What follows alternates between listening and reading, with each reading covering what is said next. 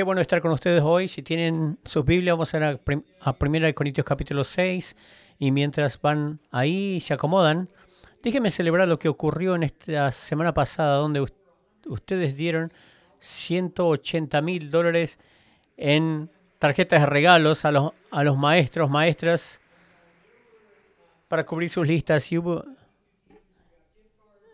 2.070.000 maestras en diferentes escuelas en siete distritos, así que les quiero agradecer a todos por eso. Quería decirle gracias a la maestra de la escuela, ustedes tienen un desafío increíble, sin embargo es un trabajo crucial. Sabemos que esto no soluciona todo, pero si podemos aliviar, aliviar sus cargas y mantenerlos animadas, eso es exactamente lo que queremos hacer.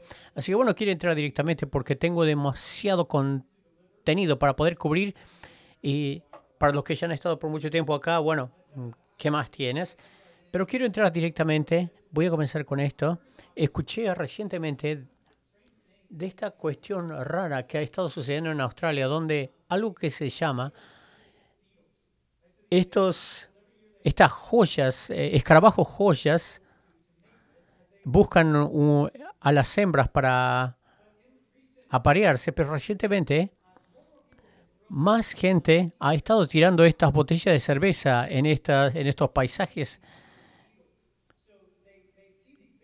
en estos lugares, y los escarabajos ven estas botellas grandes y ven que y ellos piensan que son eh, escarabajos hembras y tratan de aparearse con ellos. Pareciera que a estos escarabajos quieren aparearse con botellas. Bueno, podemos reírnos de esto. Qué gracioso estos machos escarabajos tratando de aparearse con botellas. Inclusive había una compañía de, California que como mostraba cómo los escarabajos estaban ocupados con estas botellas, pero una, investigación en, en Gran Bretaña decía que esto era una preocupación, porque si seguimos así, posiblemente, potencialmente, estos se van a extinguir, porque están siendo atraídos de la cosa verdadera, de las hembras verdaderas, por una botella vacía. Ahora, podemos reírnos y sacar una sonrisita de esto. Qué historia tan, tan bonita. Pero hay algo muy similar que está sucediendo dentro de nuestro, paisaje cultural hoy como seres humanos. Y resulta que muchos de nosotros estamos siendo alejados del diseño e intención de Dios para la sexualidad humana por una botella vacía, por decirlo. Y el resultado de esto sería, es devastador. Ahora, si usted no está acompañando y es por primera vez en línea o en persona, estamos en persona, esta es la tercera semana en la que estamos hablando de esta serie que se llama Deconstruir y Reconstruir. La idea principal de esto es, algunos no están familiarizados con el término eh, deconstruir, y este término es la idea de que alguien creció religioso, creció en la iglesia, y en realidad no puede reconciliar algunas de las preguntas que tienen algunas de las experiencias que han tenido con respecto a la religión. Así que buscan, están en la búsqueda de desarmar y volver a formar, en muchos casos, abandonar su fe en su totalidad. Entonces lo que estamos haciendo en esta serie es echar, echar un vistazo a un puñado de temas o estos asuntos que a menudo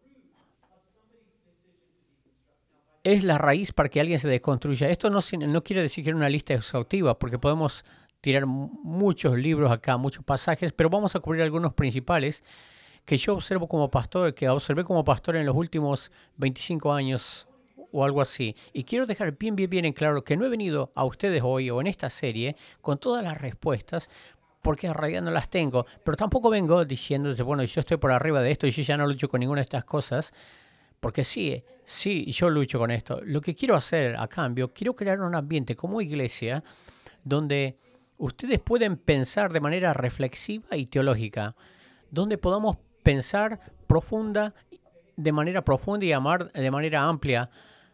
Cuando yo hablo de responder alguna de estas respuestas, que, respuestas quizás podamos sanar de alguna de las heridas que, que, que hemos tenido o que nos han causado. Entonces queremos fijar las pautas, no de la serie, sino de la iglesia, que se encuentra en Juan 1.22, dice, que seamos misericordiosos con los que dudan. hay muchas cosas que nosotros podríamos ser o actuar de manera hacia esa gente que duda. Podemos ser eh, personas que los descalifican o ser juiciosos, críticos de ellos, pero queremos ser misericordiosos con los que dudan, los que tienen dudas. Entiendan, estas son preguntas muy buenas y hay verdaderos, verdaderas luchas y vamos a tratar de navegarlo juntos. Esta es mi observación. A menudo nosotros no recibimos una narrativa convincente lo suficiente sobre lo que la palabra de Dios nos da y nos deja de una manera indefensos o sin palabras cuando interactuamos con, esto, con estas cosas en, las culturas. Ahí tenemos ideas sobre estas cuestiones. Bueno, algunos dicen, tú deberías creer esto porque sí, y yo creo que es lo suficiente convincente.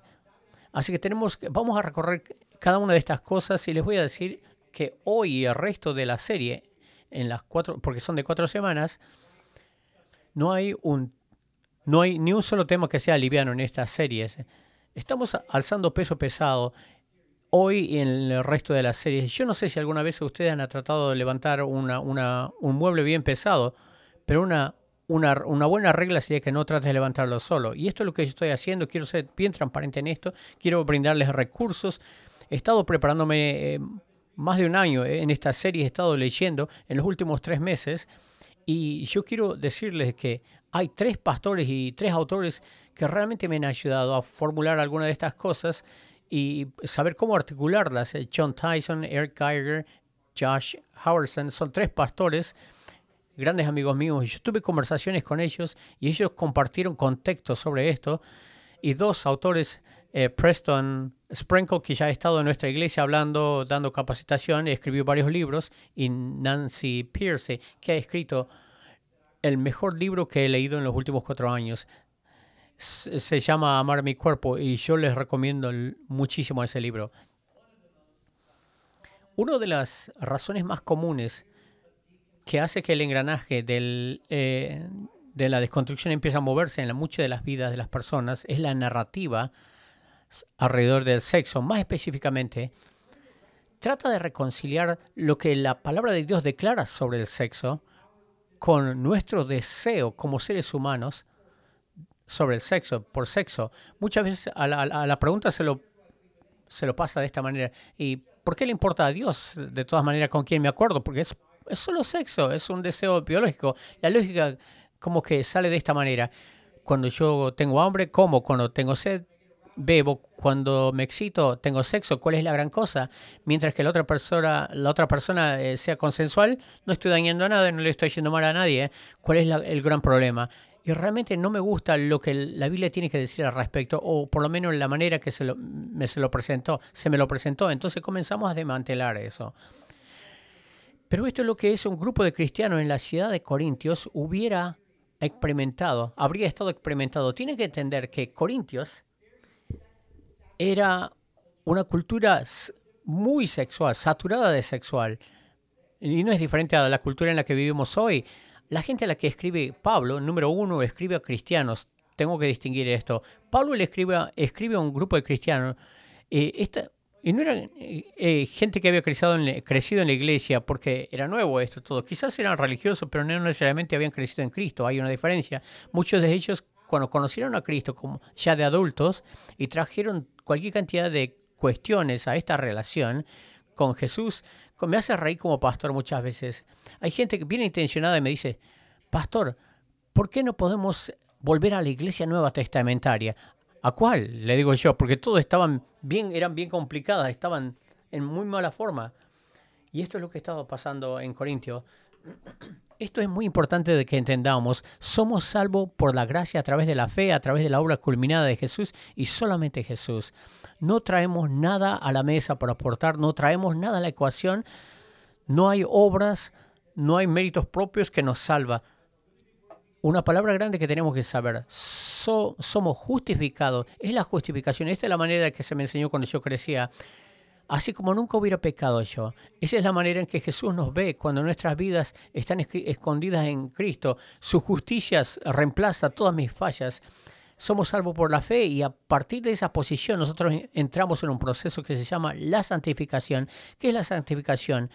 Yo voy a traer toda área, cada área de, mi vida para que se alinee con el señorío de Jesucristo, para cotejar con mi justificación. Entonces traigo mis relaciones, mi vida de pensamiento, la manera que yo pienso en cómo gastar dinero, como también mi vida sexual, para que se alinee con el señorío de Jesucristo.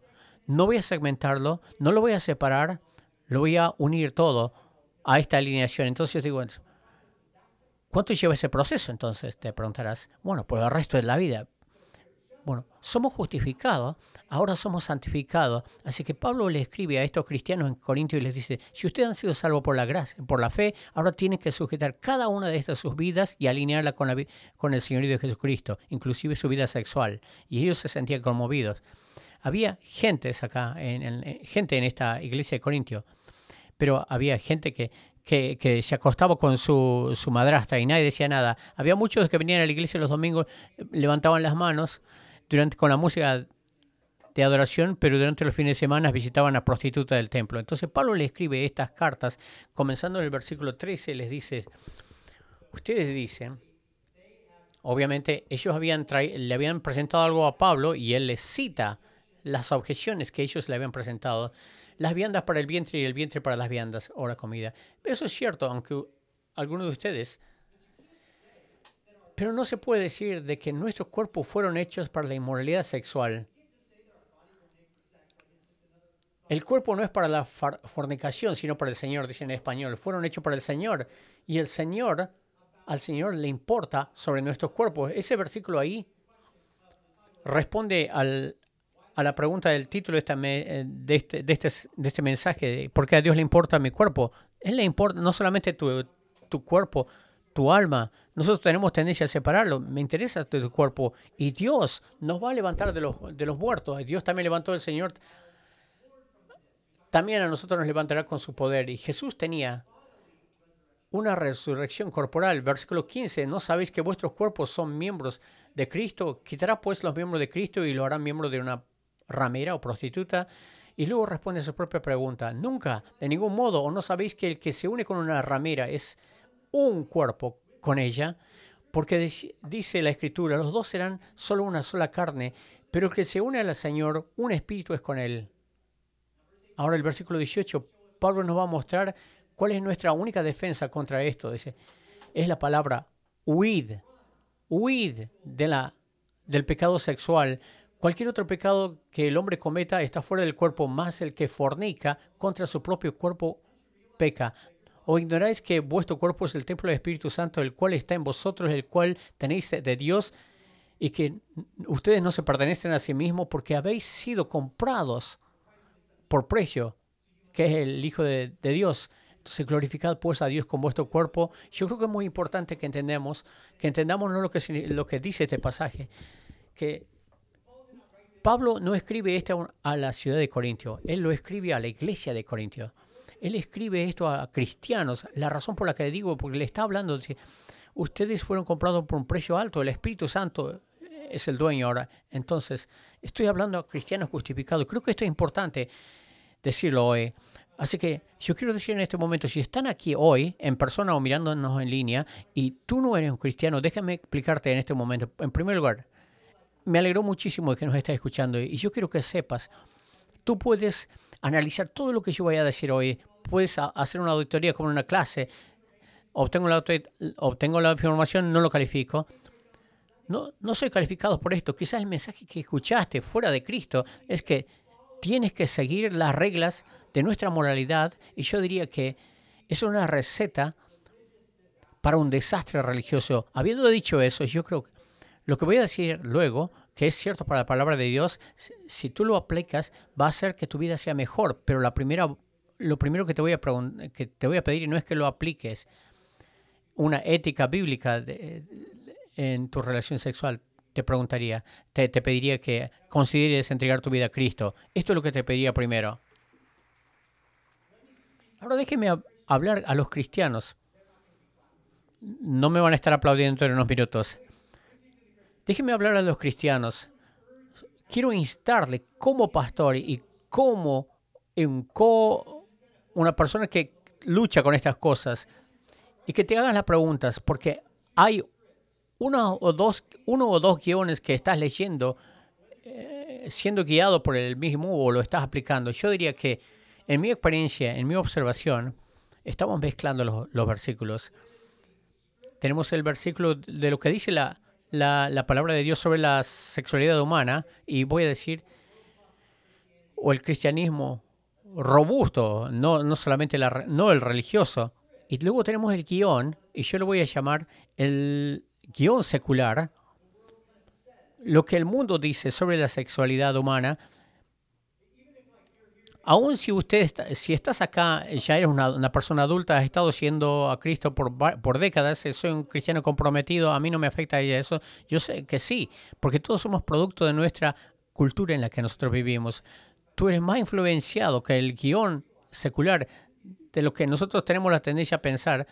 A veces tratamos de defender la, la, la versión bíblica y a veces en la cual estamos inmersos y, lo mezclamos con en lo que estamos inmersos. No voy a decir, la Biblia dice esto y aquello. Pero lo que me gustaría hacer es ofrecerte una narrativa más convincente de lo que dice la palabra de Dios sobre la sexualidad humana. Y luego quiero que le voy a invitar a hacernos una desconstrucción, no de la palabra de Dios, sino que nos pongamos detrás del guion secular que hemos estado creyendo y vamos a hacer una pequeña desconstrucción de esas cosas. No lo hacemos lo suficiente. Por lo general, agarramos el anzuelo y lo, mordemos. El amor es amor, tú haz lo tuyo. Pero ¿cuándo fue la, última vez donde te pusiste detrás del, del guion secular y hiciste pregunta y lo desconstruyente? Y lo de, construirte para ver si realmente está cumpliendo con lo que te promete. Entonces, eh, hay un, un libro que se llama Sexo Divino y no es lo que estamos, no es solo lo que hacemos cuando tenemos sexo, es una pregunta de mecánico, de algo mecánico, sino en quién nos estamos convirtiendo. Esta es la pregunta sobre el discipulado. ¿En quién me estoy convirtiendo al hacer lo que estoy haciendo? Y esto es lo, en, lo que yo les pido que reflexionen en estos hablando figurativamente como estas, como estas botellas que se tiraban en, el paisaje cultural y somos alejados del diseño de Dios para la sexualidad humana. Déjeme darles tres de esas botellas. La primera sería la botella de la cultura de enganche casual. Y todos estamos involucrados de algún, a cierto punto. Miren la cultura exalta el sexo interpersonal, pero no nos da ni una pista de que cómo comenzar una verdadera relación con una persona real. Kerry Cronin es un profesor de la Universidad de Boston y él estaba asombrado de cuántos alumnos del último año de la universidad y no tenía idea, no tenía idea sobre cómo noviar, salir de noviazgo. Ellos tenían este encuentros casuales, pero no tenían idea de cómo ser novios. Pero él tuvo un seminario con estos alumnos, se, llama del glamour de sobre el noviazgo. Tú tienes que preguntarle a alguien, pedirle a alguien salir una noche de cita sin tener sexual, aprender a tener una conversación eh, mientras tomas un café y mientras le expresaban estas cosas, habían sido indoctrinados sobre este guion eh, social que, dice que pasarla bien es mantener, eh, eh, involucrarse en una relación sexual sin compromisos. Si quieres más de esos, te caraturan de necesitado o de pegajoso. En Nueva York, una, una revista dice que el, nos dice, nos habla que el agotamiento de la aplicación de citas. Luego tenemos Tinder, hay diferencias. Quizás eh, conociste a tu cónyuge a través de estas citas, de estas aplicaciones, porque tiene, tiene una aplicación de citas y todas las investigaciones muestran que por qué la gente está tan agotada y frustrada es porque después de un año de usarlo, o, diez, o varios años de uso, su salud mental está luchando con todo, eh, constantemente el agotamiento de esto, de estar buscando más y más es como que tú puedes hacer un pedido a través de Amazon Prime y la promesa de esta cultura del sexo casual, el encuentro casual, puedes encontrar satisfacción eh, como a través de la relación sexual como una recreación de higiene, mientras que sea esto de dos personas que, que consenso en algo. Y la cultura está comenzando a reconocer esto. El Miley Cyrus, la gran teóloga, Miley Cyrus es un personaje famoso acá nada más, no es teólogo. Pero en una entrevista él dice, tener sexo es fácil. Podemos encontrar con quién tener eh, sexo en cinco segundos. Pero lo que necesitamos es alguien con quien poder hablar. Y esos son muy menos buscados. Lo que hace la cultura del, del enganche casual hace dos cosas entre lo personal y lo físico. Y este, este es un diagrama para que nosotros lo agarremos y la próxima semana cuando hablemos de las disforias eh, de géneros, esta es la raíz de todos. La cultura de encuentros casuales se divide en dos cosas diferentes. Tenemos el personal tú, es tu mente, tus emociones, tus relaciones y luego la parte física. Esas son tus relaciones sexuales. Y esto todo se encuentra en el origen de algo que se llama el dualismo crítico. Esto fue defendido famosamente, muy defendido por una persona. La mentalidad dualística, ya sea que se den cuenta o no, que digan o, ser, o no ser cristianos, todas las cosas, las películas que nosotros vemos, eh, la literatura, todo esto queda grabado en nosotros. Y primordialmente esto es lo que te dice, tú eres una persona integrada, tú eres una persona desintegrada. No eres lo que tú haces con tu cuerpo. Tenés la atención, tus emociones, eh, las cosas físicas, nunca te dice, ninguna de esas te tendría que hacer que hacer, son separadas. ¿Por qué no lo ponemos de esta manera? Y estoy citando, tu cuerpo simplemente es una máquina mojada. En realidad no eres tú, es una capa de ti, es como una concha. Y el verdadero tuyo meramente lo está controlando. Pero el cristianismo, yo diría, los cristianos robustos, la sexualidad humana es mucho más que eso. La verdad, dice una persona, es, que, es de que tú fuiste creado por algo más y tú lo sabes también. Tu sexualidad nunca tuvo la intención de estar separado de tus tus relaciones más profundas espirituales y o tus anhelos, sino para ser una expresión de ellas. Miriam Cross, que es una psicóloga, expresa todas sus frustraciones de ser una psiquiatra en un campo secular. Tiene todas estas limitaciones morales puestas sobre ellas. Y ella lo pone todo esto en un libro. En este libro habla de un alumno de primer año en la universidad. Olivia viene a verla a ella, a ella. Y ella está abrumada y agotada, agotada y acaba de tener su encuentro, su primer encuentro sexual inmediatamente, eh, siendo con un bajón. Y la psiquiatra le pregunta, ¿por qué? Habiéndote dado toda la información, cómo proteger el cuerpo de enfermedades, pero ni una sola palabra sobre lo que hace el encuentro casual sexual a tu corazón.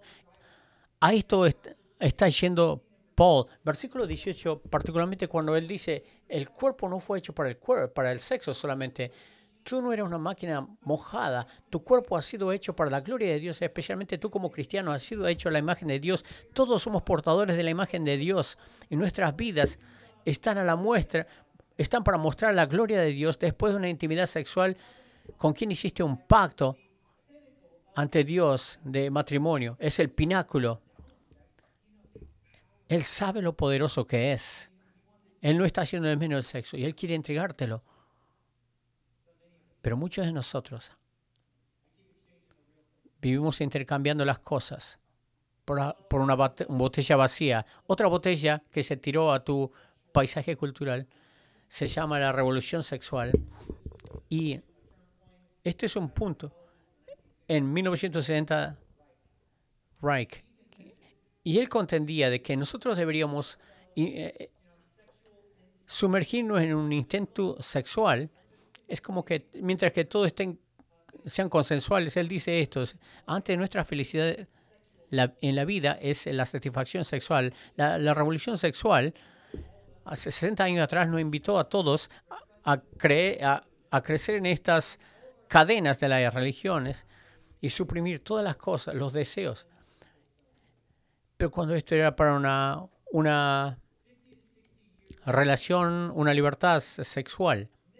muchos han estado siguiendo este guion secular, así que voy a citar algunos, algunas fuentes no cristianas que comienzan a ver y a reconocer que esto no es prometedor, lo que dice que, que promete. Christine Emma no es una creyente, en, el, en la revista Washington Post escribió este artículo el año pasado. El consentimiento no es suficientemente, no es lo suficiente, necesitamos algo más. Ella dice de que esta generación es la generación más liberada, pero irónicamente es la menos satisfecha. En el artículo ella escribe esto, en este paisaje hay una sola regla, obtén consentimiento de tu, de tu pareja de antemano, pero el resultado es un mundo donde los jóvenes son liberados y son miserables. El, el guion secular es el de más alto valor. Yo, yo diría que el consentimiento, lo consensual es importante, pero eso no, no, lo hace que las cosas sean bien. Todos damos consentimiento a cosas, pero más adelante nos arrepentimos. Esto nos está perjudicando, nos está dañando. Los que leen este guion secular están comenzando a describir la sabiduría que hay en 1 Corintios 6 en la Biblia. Pablo dice, este es un pecado contra tu propio cuerpo. ¿Qué quiere decir con esto? Un terapeuta sexual lo dice de esta manera, cuando tenemos un, eh, un coito, creamos, y este es el término, un compromiso químico involuntario. Cuando tienes sexo con alguien, quizás no estés, no te estés comprometiendo de manera emocional, financieramente, pero sí, tu cuerpo libera estas sustancias químicas liberadas de nuestros cuerpos. Luego Vanilla Sky dice, cuando nos acostamos con alguien, nuestro cuerpo, tu cuerpo hace una promesa aun si tú no lo, no lo estás haciendo, no lo haces. Y la ciencia en realidad está sustentando eso ahora, apoyando esto. La investigación sobre oxitocina y vasopresiva, que son dos químicos liberados por nuestra, nuestro cuerpo cuando tenemos intimidad, trae un apego con esas personas y hace que nos apeguemos a esa persona. En realidad, uno se vuelve una sola carne con, a químicamente. Ahora, el, el guion sexual dice, tienes que explorar el sexo lo más temprano, mientras que seas seguro, tú para que tú sepas lo que te gusta, lo que no te gusta, para lo que ustedes dicen que lo que te dice que tienes que guardarte para una sola persona te están reprimiendo. Ahora la ciencia nos está mostrando que eso no es cierto. Porque cuantos más compañeros sexuales tengas, menos capacidad químicamente tu cuerpo tiene para una intimidad. Porque has hecho compromisos involuntarios químicamente con estas personas. Ahora, como resulta, Dios no es un mojigato después de todo. Él quiere que tengas el mejor sexo de tu vida. ¿Sabías que alguien de atrás me dijo, amén, muy bien. ¿Sabían de qué? Estadísticamente, el guion secular dijo por mucho tiempo, los cristianos son mojigatos, eh, son anticuados, la gente casada ni siquiera ya tienen sexo. Pero la estadística dice, ¿saben quién? Los que tienen más satisfacción en la, eh, sexual en la sociedad es los seguidores de Cristo comprometidos, que están comprometidos los unos a los otros en una relación de matrimonio, estadísticamente, ¿saben lo que significa eso? Uno, quieres tener el mejor sexo de tu vida, entregarle tu vida a Cristo, encuentra a esa varón o mujer, cásate con ellos, y eso es lo que sucede. Uno de mis amigos que estuvo en el servicio anterior, lo principal que saca de este mensaje es que me voy a meter más en la cama entonces, como matrimonio. Amén. No, agárratela con tu esposa. Pero no, déjeme darles la última botella que se arrojó en este en esta cultura, el paisaje cultural que es la pornografía. Probablemente usted tiene una reacción, quizás por muchas razones. Este es un ejemplo muy extremo que despersonaliza el sexo, ya sea cuando es varón o mujer, porque ambos géneros luchan con estos. El hombre primordialmente en general, en realidad, es, mucho más visual. Tenemos la tendencia a desconectar el cuerpo, el dualismo, del individuo y no lo vemos como una persona entera. Devoramos la imagen como un objeto para nuestro placer personal. Es la epitomía del egoísmo.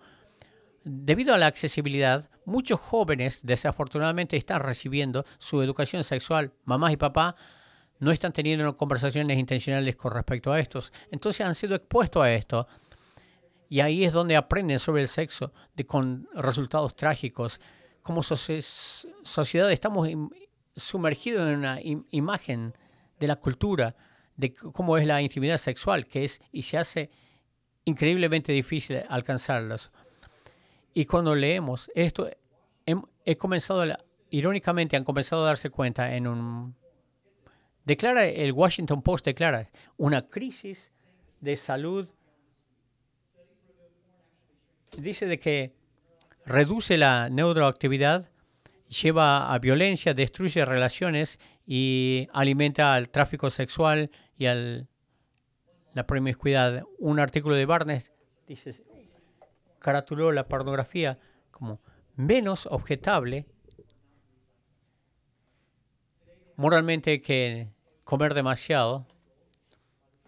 Dice que eh, los niños eh, eh, están expuestos a la pornografía desde que tienen 10 años, para cuando llegan 10 años después a la adultez ya están corrompidos. Y dice esto, muchos de ellos simplemente no pueden experimentar una respuesta sexual con una mujer verdadera. En muchas instancias solamente pueden responder a la pornografía y de hecho lo prefieren. O sea, algunos ven esto como eh, los robots sexuales. Se predice desde que de acá unos años, 10 años va, aunque de hecho en España ya hay un burdel de, para sexo eh, con robots. Todas estas cuestiones, el pecado sexual es fundamentalmente diferente a todos los otros pecados. Dios nos habla que vamos a ser tentados en la, en la, en la vida y dice, utiliza esta palabra, resistan hablando como cristiano, hablando cristiano, cuando eres tentado con todos otros pecados, luchas, tú puedes dar un paso al frente e ir cara a cara con Satanás en esa tentación y, tú lo ves y lo resistes. Porque mayor es el que está contigo que el que está en el mundo. Pero el Espíritu, el Espíritu Santo vive y tú puedes resistir a esto. Pero con el pecado sexual no utilice la palabra resiste. ¿Qué palabra utiliza? Corre.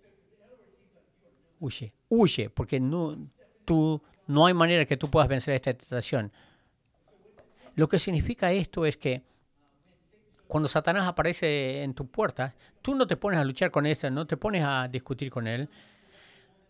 si una mujer seductora está en el capote de tu auto cuando sales de la iglesia, hey, no va, no va a suceder.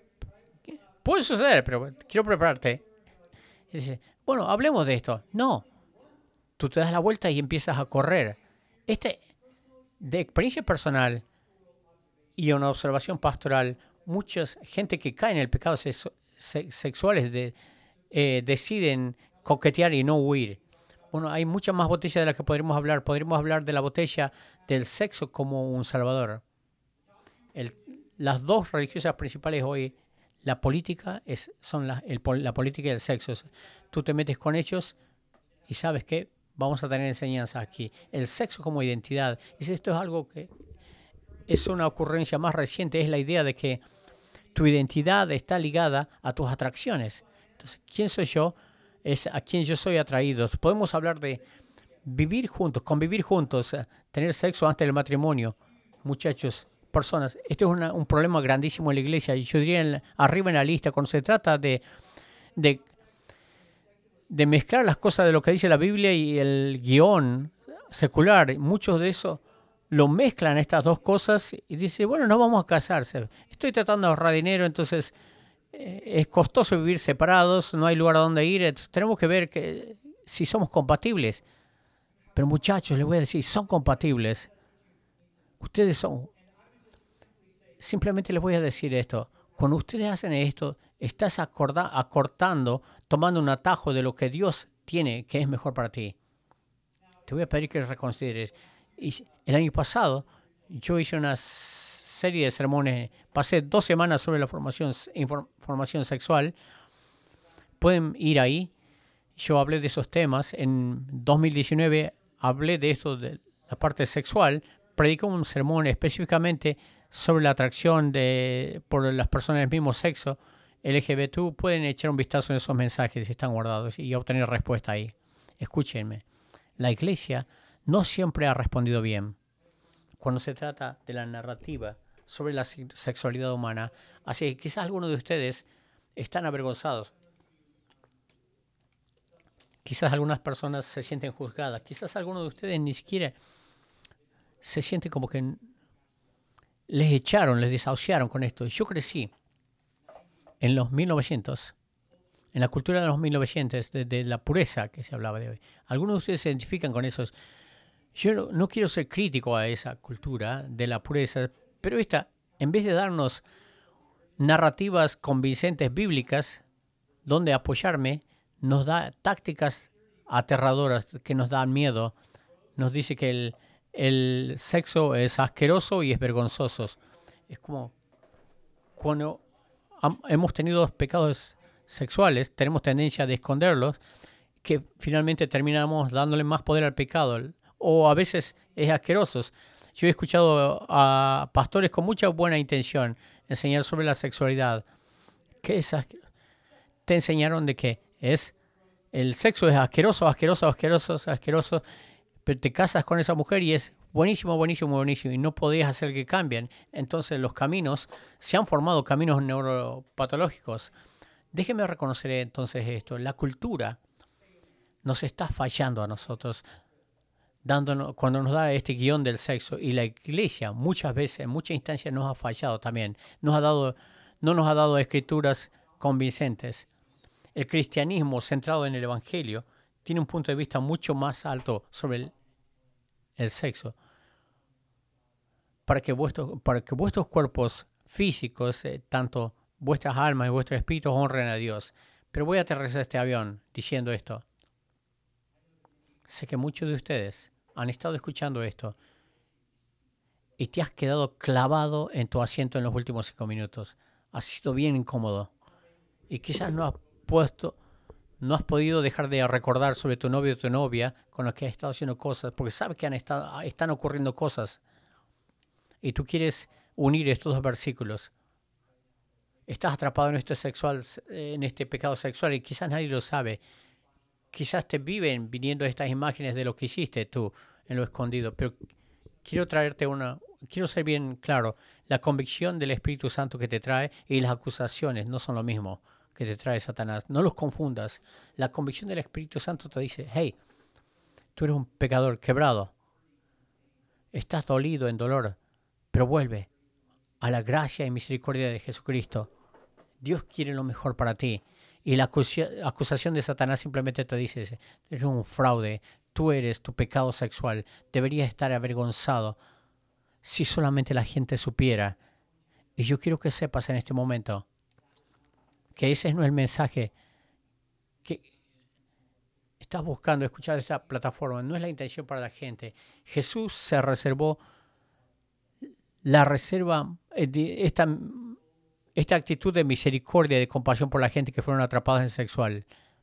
No les avergonzó.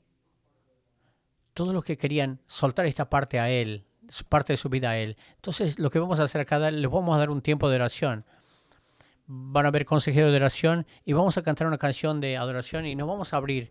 Esta es mi observación. ¿Quién quiere venir al frente en un día de sexo? Ah, bueno. Eh, me gustaría saber qué es lo que están planeando. Lo entiendo, entiendo eso.